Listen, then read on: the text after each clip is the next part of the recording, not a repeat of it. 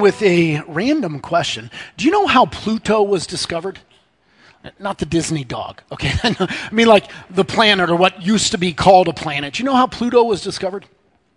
It's back in 1909. A guy named Percival Lowell. Now, if your name's Percival, okay, you're going to end up being a mathematician or an astronomer. And this guy was both. And so what happened is, uh, back in that time, there was not a, a telescope big enough to see or, or, powerful enough to see to Pluto. And instead, Percival, he was uh, studying through a telescope, he was studying Uranus. Okay, I'm a 52 year old pastor, but every time I'm like a middle school boy like that right? Like not my, but you, anyway. Uh, so, so, anyway, so he's he's studying. Uh, let's say that planet, Uranus, that planet. Okay, so he's studying that planet, and what he notices is something is affecting its orbit. And he was able to deduce through calculations the presence of another as yet undiscovered planet. He called it Planet X. Was 1909. He then passed away in 1916. It wasn't until 1930 that there was a telescope powerful enough. And so what they used is Percival's calculations. They used his research to pinpoint exactly where to point the telescope. And sure enough, there it was. They discovered Pluto. Tell you that because learning about the Holy Spirit is a little bit like discovering Pluto. We are going through this series we called Creed. And as a, part of that, what we're doing is we're going through the Apostles' Creed. This is this ancient summary of Christian beliefs, essential core Christian doctrines. And so we have already looked at the fact that the Father is God. Last week we looked at the Son, the God the Son, who is God Himself. And now we come to the Holy Spirit. The difficulty is that we don't have a telescope pointed at the Holy Spirit. And you think about it, it wasn't him, but it was Jesus who walked on the earth. Like, oh, there's a lot of data about Jesus right there. There's whole books of the Bible about Jesus. When you look at the Bible as a whole, there's many more texts about the Father and the Son than there is about the Holy Spirit. There's a reason for that. We'll talk about that. But we don't have a telescope pointing at Him. After all, think about it. We are not called to be disciples of the Holy Spirit. Anyone called you a Holy Spiritian? No, a Christian, a Christian, right? We're Christians. So go figure, go figure. Now, uh, one way to get at it then is the word spirit in Greek is pneuma. Okay? The holy pneuma of God. If you ever work with pneumatic tools, pneuma, pneumatic, those are tools powered by wind or air. So the, the term pneuma means wind. He's the holy wind of God. Okay, so this is similar to Pluto. Think about this. Have you ever seen the wind? You can't see the wind. What you see is the trees moving. You see the effect of the wind. You don't see the wind itself. And again, that is like the Holy Spirit. So there is a pastor in Canada. His name's Tony Mann. And he said this Moving messages, changed hearts, transformed minds, healed bodies, reconciled relationships, met needs, jubilant song, and poignant prayers are all evidence of the Spirit's active presence as well as our intimate relationship to the Trinity. See, we don't see Him, there's no telescope on Him, but we see His impact on things around. Now, if we're honest, we tend to be very weak on the Holy Spirit, on our understanding. We're ignorant of Him. That's a big problem because we're Trinitarians. We've been studying the Trinity. The Trinity is one of the most important tests for orthodoxy. What's orthodoxy? Okay, uh, if you go to an orthodontist, your teeth are all jacked up and you want him to make your teeth ortho, straight. That's what that means, straight teeth, orthodont. So Ortho means straight. Orthodox, orthodoxy. Doxa means opinion or belief or teaching. So what we want is right or upright or straight teaching. And a test, a big test for orthodoxy is the Trinity. Now, nobody questions the Father. Last week we learned that yes, the Son of God, Jesus, is God Himself. But then we get to this Holy Spirit part. Uh oh. And we tend to be very ignorant. And so Francis Chan wrote a book called Forgotten God. Great book. I'd really recommend it. One of the best things about it is the title. The title's perfect. It's all about God, the Holy Spirit, but he calls it the forgotten God. Why? Because we tend to forget about the Holy Spirit. For most Christians, particularly in our camp, our Trinity is Father, Son, and Holy Bible. That's our Trinity. And that's not right.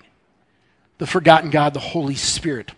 So let's correct that today by going to the Apostles' Creed. Here you go. All about the Holy Spirit. That's all we got. I believe in the Holy Spirit. That's all the Apostles' Creed says. Now, so for, for, your frame of reference, remember this is what it says about Jesus 71 of 111 words about Jesus. Look at all that about Jesus. Then we get to the Holy Spirit. Boop. That's all we got. That is not very helpful. So let's look at Redemption Chapel's doctrinal statement. Here's what it says. We believe in the Holy Spirit, third person in the Trinity, who convicts the world of sin, of righteousness, and of judgment. He is the life of every believer, and he empowers the preaching and teaching of the gospel. Okay, there's a little bit more to work with there. What we read is yes, he is the third person of the Trinity. He is God himself. So, like the Father is God, like the Son is God, so the Holy Spirit is God.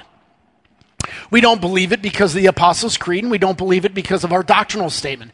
We believe it because the Bible tells us that. This is our faith revealed and received from God Himself. So let's look at some things in the Bible. As you look at this, first let me warn you. If you came today saying, I really hope Pastor Rick has a lot of slides and a lot of scripture references, you're in luck. You're welcome. You're welcome. So just be warned.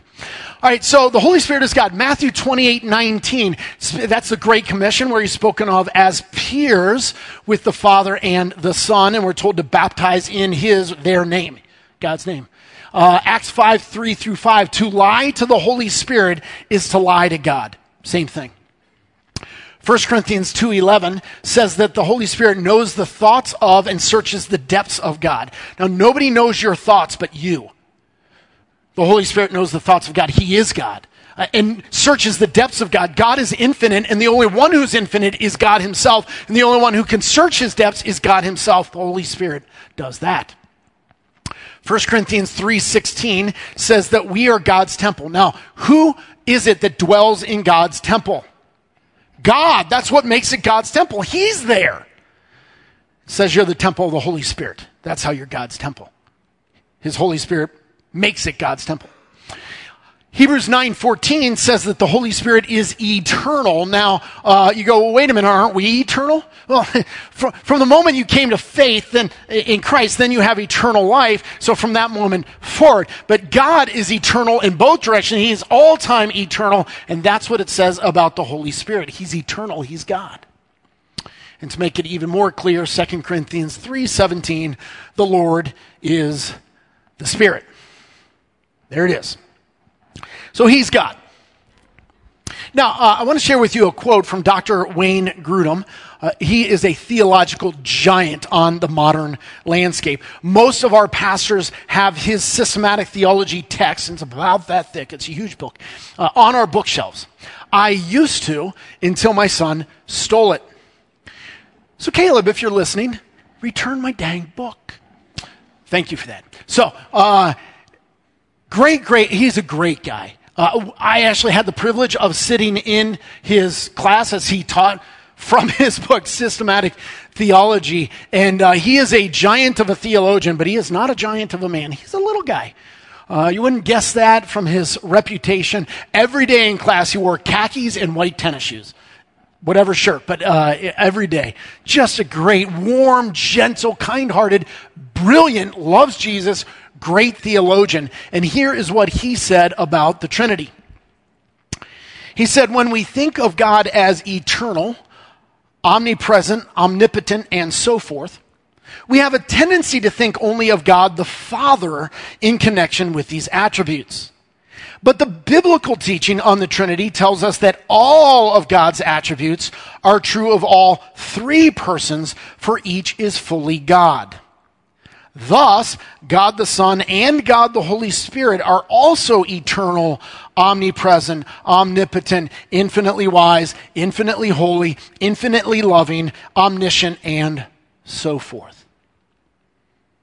He's God, like in the real and full sense. So the Holy Spirit is God. But like the Father and Son, the Holy Spirit is also a person. Now, what do we mean by that? We don't mean that he's a human being. Only Jesus took on human flesh. But we mean he is personal. He is a person in the sense that he has mind and emotion and will and actions and communicates and has relationship. It's personhood. And we tend to understand that about the Father. We understand that about the Son. But when it comes to the Holy Spirit, we go to Star Wars. The force, the impersonal force behind the universe. And that's not personal. That's very impersonal. But that's not what the Bible says about him. Let's look at a few more bits of evidence here. Holy Spirit is a person. 1 Corinthians 12 11 refers to him as he, not it. It's very consistent throughout the scriptures. He is a person, it is an impersonal force. He is a he. He works and he wills. That's what a person does. Ephesians 4:30, he is grieved. That means he can feel emotion. John 16, 13, he hears and he speaks. John 14, 17, he can be known. It's a very personal sense, not known about, but known personally. Acts 5, 3 through 4, he can be lied to. Not that you can pull it off because he's God, he's omniscient, he knows what's going on, but you can lie, you can't lie to a force, right? He can be lied to. So, the Holy Spirit is a he, not an it. And when people refer to him and say it, it's like nails on a chalkboard to me. Uh, but I got to be honest, every once in a while I slip up too, and we got to help each other with this. He is a he, not an it. He's a person. So, just like the Father and just like the Son, the Holy Spirit is God and He is a person. And just like the Father and Son, He does a lot of stuff. I want to talk about what the Holy Spirit does. We're going to start out looking backwards, what he does in the past. Here's some of the things. Uh, small deals like the incarnation. Remember, Mary, how will this be? Well, uh, the Holy Spirit will overshadow you. It was because of the Holy Spirit that Jesus was conceived in Mary, okay? Then the ministry of Jesus. Look, when we went throughout the Gospel of Luke, over and over and over, it kept saying Jesus, comma, full of the Holy Spirit, comma, dot, dot, dot, whatever. He did. So Jesus, the way he pulled off his ministry was by the Holy Spirit. You go, well, no. Wasn't it because Jesus is God?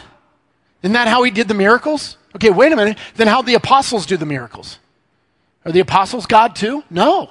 The apostles were full of the Holy Spirit. It said Jesus full of the Holy Spirit. He was the perfect example of humanity, the second Adam. Jesus was full of the Holy Spirit, and that's how he did his ministry. Including his crucifixion. Hebrews 9:14 said Jesus did the cross through the power of the Holy Spirit. As well Romans 8:11 says the resurrection. The Holy Spirit raised Jesus from the dead. And so, if you have the incarnation, the ministry of Jesus, the crucifixion, the resurrection, folks, that's our salvation. We don't have salvation except for the Holy Spirit. And how do we know that? Well, we know it from the scriptures, which we have because of the Holy Spirit. 2 Peter chapter 1 verse 21, men carried along by the Holy Spirit wrote. He's the one that inspired the writing of the scriptures. Turns out this forgotten God has been really busy, really busy. And that's what he's done in the past. What does he do now? Oh, not that much. Just these things. Unbelievable.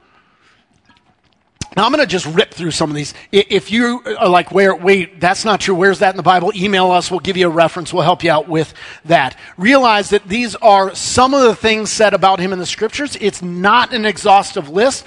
He is God. He does what he wants. He's not limited to my puny little list. You get that? But the first one I'll camp on, he glorifies the Father and the Son.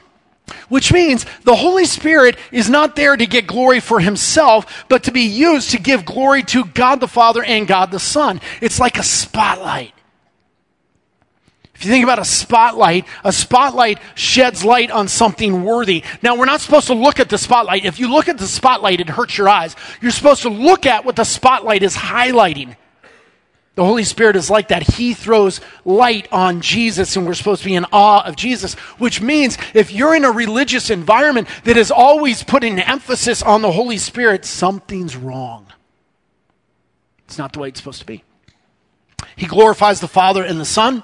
He convicts of sin, bears witness to Christ, empowers Christians to witness. He builds the church. He equips and gifts believers to serve each other and the world. He regenerates us to salvation. He helps us pray. Let me tell you a little bit about that one. You know those times when your life is completely wrecked and you're just broken and you're sobbing. You can't even speak to people. You can't pray to God. You can't even form words. You're just weeping on your knees. The Bible tells us that the Holy Spirit completes our prayers with groans too deep for words, which means in that moment, He translates your emotional sobs into prayer before the Father. He helps us pray. If you look up on the right, He helps and comforts in general. He's called the Paraclete, which is the helper or comforter. He gives us hope. He illuminates Scripture, which means the only reason you can open the Scripture and understand anything in there is because of the Holy Spirit. He sanctifies us. Now, this is a good one because, listen, you could not accomplish your salvation, so God gave you Jesus. Your sanctification means growth in your walk with Jesus. You can't accomplish your sanctification, so He gave you the Holy Spirit. God doesn't have faith in you. He has faith in himself. He gives us himself. And granted, we need to cooperate through faith and obedience, but he sanctifies us. He manifests his character in us. It's the fruit of the Spirit in Galatians chapter 5. He, gives us godly character. And then he is the down payment of salvation, which means he's the seal, he's the promise that when you come to faith in Jesus, God puts his Holy Spirit in you as a down payment, saying, That one's mine, and I will bring that one home someday. It's a promise. He testifies to our salvation. And then this last one's really big. He indwells every true believer in Jesus from the very moment of salvation. It's very important, so I'll give you some verses on this one. Here's John 16, verse 7. This is Jesus speaking before the crucifixion. And he says, Look, I'm going to bolt, and it's actually really good. Huh? Wait, what? Here's what he says Nevertheless, I tell you the truth, it is to your advantage that I go away. For if I do not go away, the Helper will not come to you. But if I go, I will send him to you. The Helper is the Holy Spirit. Okay? That's who he's talking about. And you go, man, so the disciples had Jesus right there. Wouldn't that have been awesome? Oh, Jesus says, no, that's worse. It's better that I go away and I give you the Holy Spirit. Why? Because we have the Holy Spirit inside us, not outside us, next to us. Look at John chapter 14, verse 16 and following. Jesus again says, I will ask the Father, and he will give you another helper that he may be with you forever that is the Spirit of truth, whom the world cannot receive because it does not see him or know him. But you know him because he abides with you and will be in you. Future tense at that point in history because Jesus has not died and purchased it yet and sent the Holy Spirit. But the point is that he's in us. What's the three most important things about real estate? You've heard this, right? Location, location, location right? Same thing with the Holy Spirit. Most important thing about him is he's not outside of it, he's inside of his location on the inside, and that means something, that does something. Look what Jesus said about this in John chapter 7. He said, Now on the last day, the great day of the feast, Jesus stood and cried out, saying, If anyone is thirsty, let him come to me and drink. He who believes in me, as the scripture said, from his innermost being will flow rivers of living water. But this he spoke of the Spirit, whom those who believed in him were to receive, for the Spirit was not yet given because Jesus was not yet glorified. Look at that promise from Jesus. Listen. That does not sound to me like a religion of trying to please some distant external God that I barely know, but I'm striving, striving to make him happy. It doesn't sound like this is an intimate, this is internal, this is not outside in, this is inside out. That sounds to me like life and joy and fulfillment and purpose. Rivers of living water just flooding out of us because of the Holy Spirit inside of us. It's totally to our advantage that Jesus went away. Think about the apostles. When they were walking with Jesus and he was right there, they were idiots. Read it. They were knuckleheads. What happened? Jesus ascends, sends the Spirit, Pentecost comes on the church, and from that moment on, they were spiritual studs. That's a difference maker right there in history. That moment. So here's what I'm saying. You have the, if you're a true believer in Jesus Christ, you have the same Holy Spirit residing in you, that same power source. Here's the problem. I, am saying we are both desperately dependent upon the Holy Spirit and woefully ignorant of who He is and what He does. Those don't play well together, right? We have the Trinity of the Father, Son, and Holy Bible, and that's just not good enough. It's not who he is. So the early church figured that out. And while they realized the Apostles' Creed said very little about the Holy Spirit, uh, they came along later with the Nicene Creed. The Apostles' Creed was not the only one. Nicene Creed came along 325 and then was amended in 381. And they said, hey, man, the church needs to know a lot more. So here's what they said in the Nicene Creed and we believe in the Holy Spirit, the Lord and giver of life, who proceedeth from the Father, who with the Father and the Son together is worshiped and glorified, who spoke by the prophets. That's better, right? A little bit more? Wonderful. But here's what happened in church history. I, am a church history geek. This is really interesting to me. If you're a history buff, you're going to love this. If you're not, sorry. That's the way it is. But stick with me on this because there's a big point coming from a big point. Here's what happened. In the early 400s, Augustine started teaching about the Trinity. If you want to be snobby, call him Augustine.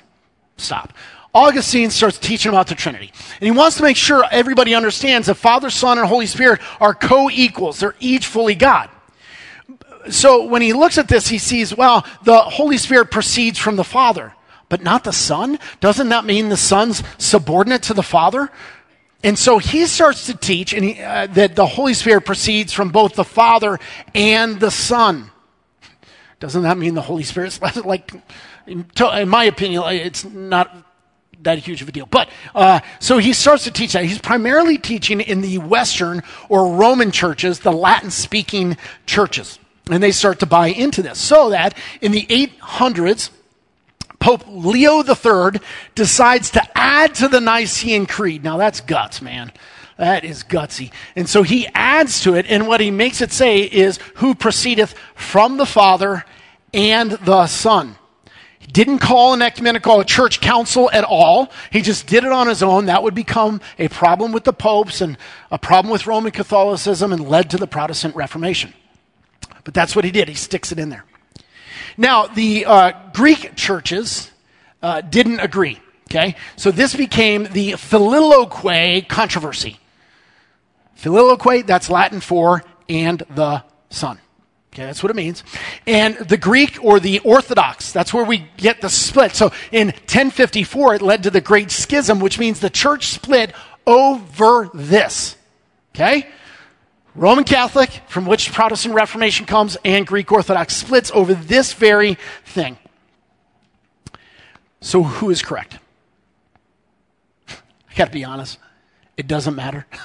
I, I, listen, when you go to the scriptures, we have so precious little text that gives us some view into the inner workings, the mysterious inner workings of the Trinity Himself, how He's related to Himself throughout eternity. We, we just don't have a lot of text on that. And so to be dogmatic on this point is a little bit silly. And I'll tell you what, even if I grant the point that the Holy Spirit proceeds and the Son from both the Father and the Son, okay, next question, what's that mean? Ask the theologians and you get crickets, right? They, they like, they'll blow smoke, but they give no data. Like it doesn't, we have no idea what that even means. Still, they fought over it and split the church over it. And here's my point. Don't miss this. Here's the point. Most Christians will debate over the Holy Spirit rather than being filled by Him. And that's not just in 1054, that's today. Most Christians will have debates about the Holy Spirit rather than be filled by Him. And this is where theology gets dumb and just silly and useless and fussy, where scholars are fighting over details about the Holy Spirit and the Trinity that are barely revealed in Scripture at all. God didn't want us to know this, evidently. He'd been much more clear. And while they're debating over that stuff, they're showing precious little evidence that the Holy Spirit is filling them and empowering them and influencing them. Let's not be like them. Let's not be like them. They swallowed an, a, a camel but strained a gnat.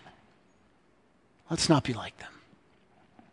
So, let's talk about the filling of the Holy Spirit, which I left off the list earlier, but it's kind of a big deal.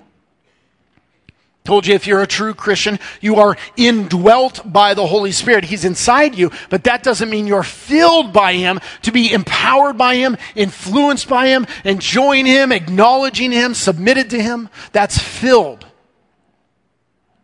It means to be filled by the Spirit means to be under the influence.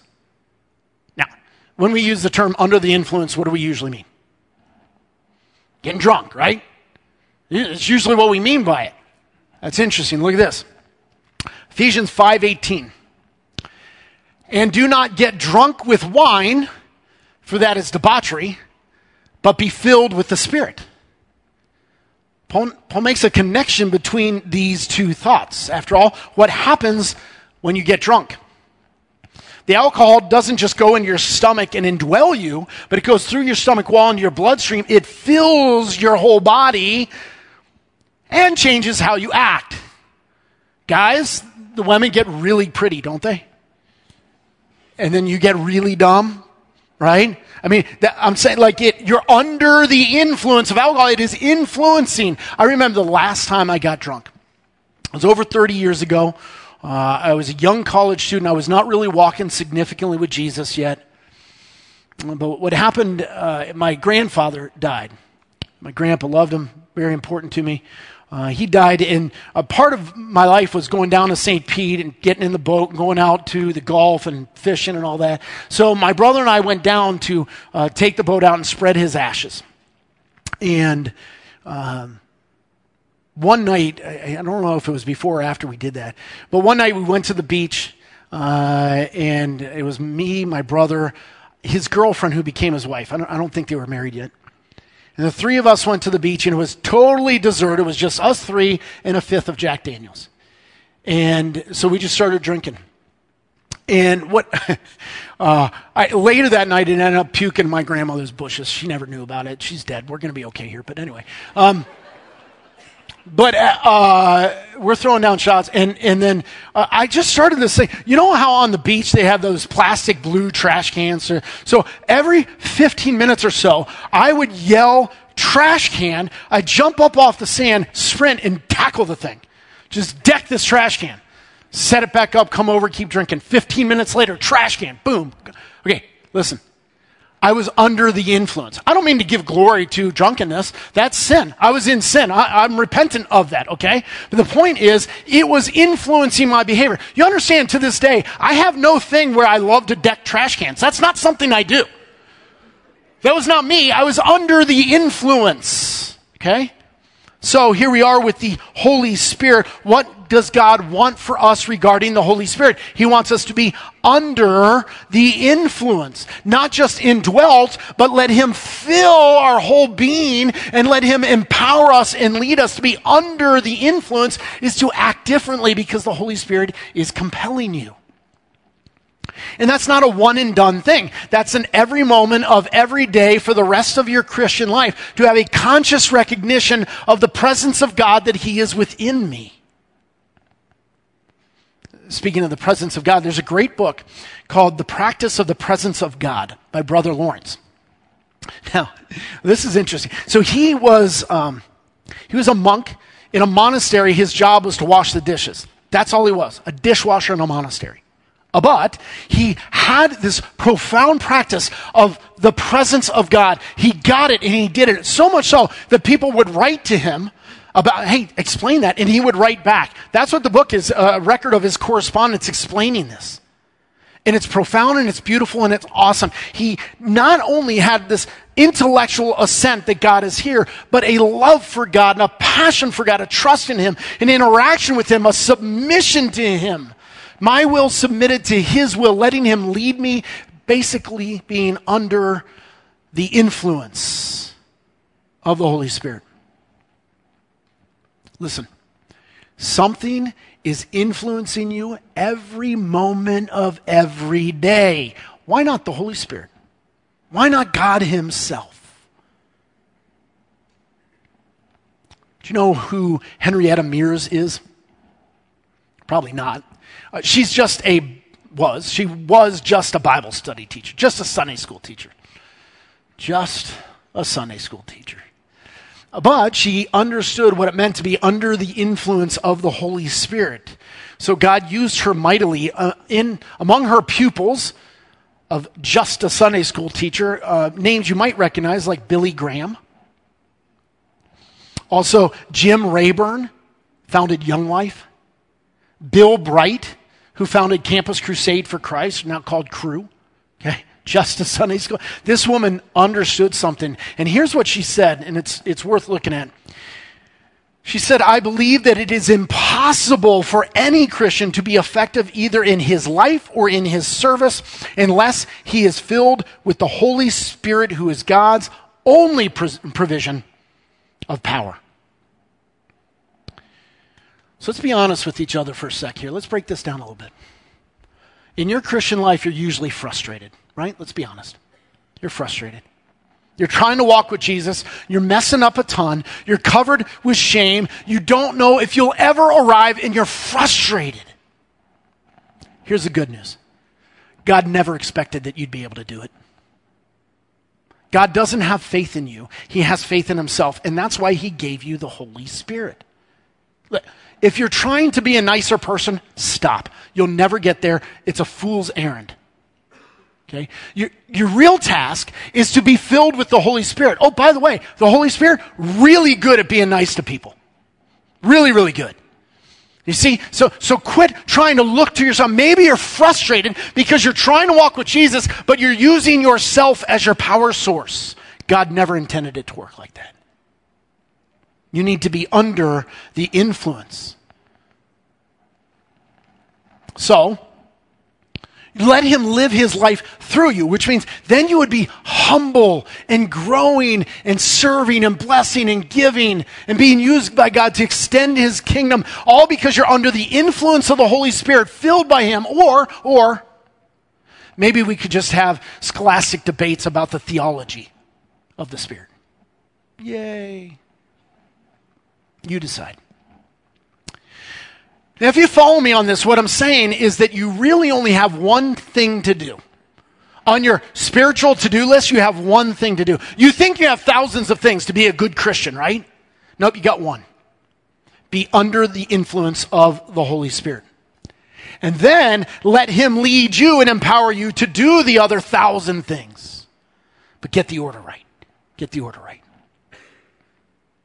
So, as I was preparing for this sermon this week, I was reminded of our vision statement. Here it is. You've heard it. We're watching Jesus write countless stories of redemption for messy people like us. And it's desperately what I want for each and every one of you. To, to like, listen, not to just go through the motions of religion, right? But, but to experience true life change, redemption, where He changes you from the inside out and you're walking step by step with Him. You understand that's only possible through the Holy Spirit.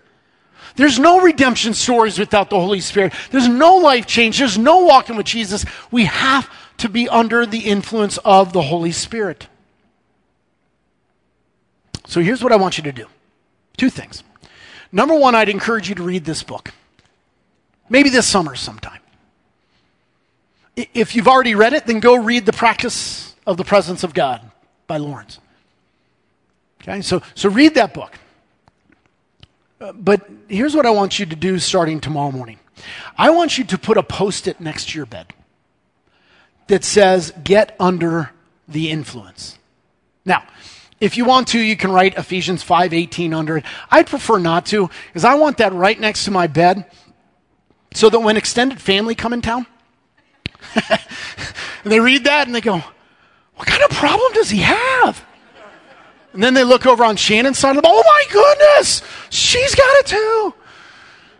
Anyway, get under the influence. Listen, you put it on your mirror, your bedside table. You know what would be good?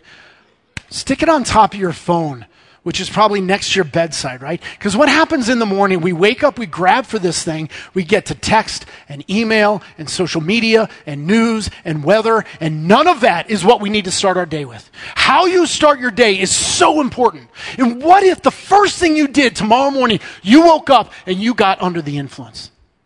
and you go to God and you say, God, would you fill me with your Holy Spirit today? Remind me of your presence. You start praying through that. Start your day there get under the influence. Which means then that God will be in control of your life. But you and I know that'll last for roughly five minutes, right? And then we yank control back. So what do you do? You run to God, you repent, and you ask Him to fill you with the Holy Spirit again. Okay? Lather, rinse, repeat. Lather, rinse, uh, you just keep it all day long. You run to God, you repent, and you ask Him to fill you with the Holy Spirit. What I want for you desperately this week is to get under the influence. I want you to do it for the rest of your life, but would you just this week, every day, start out with that prayer? Put a post it next to your bed, all right?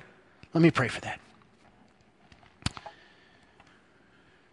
Father in heaven, we love you. We're so grateful. We realize we could not do our salvation. You gave us Jesus. We cannot do our sanctification. You gave us the Spirit. And yet we tend to be so ignorant of Him. And that is you, that is God. And, and so, Father, we come to you repentant in that. We ask you to renew our minds that we might be a people different. Not because we're great, but because we're under the influence of the Holy Spirit. Change our lives in that way. And I pray for that in Christ's name. Amen. Will you stand with us? As we respond, we're going to recite this creed together. So let's say it together in belief and in faith. It says this I believe in God the Father Almighty, creator of heaven and earth. I believe in Jesus Christ, his only Son, our Lord, who was conceived by the Holy Spirit and born of the Virgin Mary he suffered under Pontius Pilate, was crucified, died, and was buried. The third day he rose again from the dead. He ascended to heaven and is seated at the right hand of God, the Father Almighty. From there he will come to judge the living and the dead. I believe in the Holy Spirit, the holy universal church, the communion of saints, the forgiveness of sins, the resurrection of the body, and the life everlasting.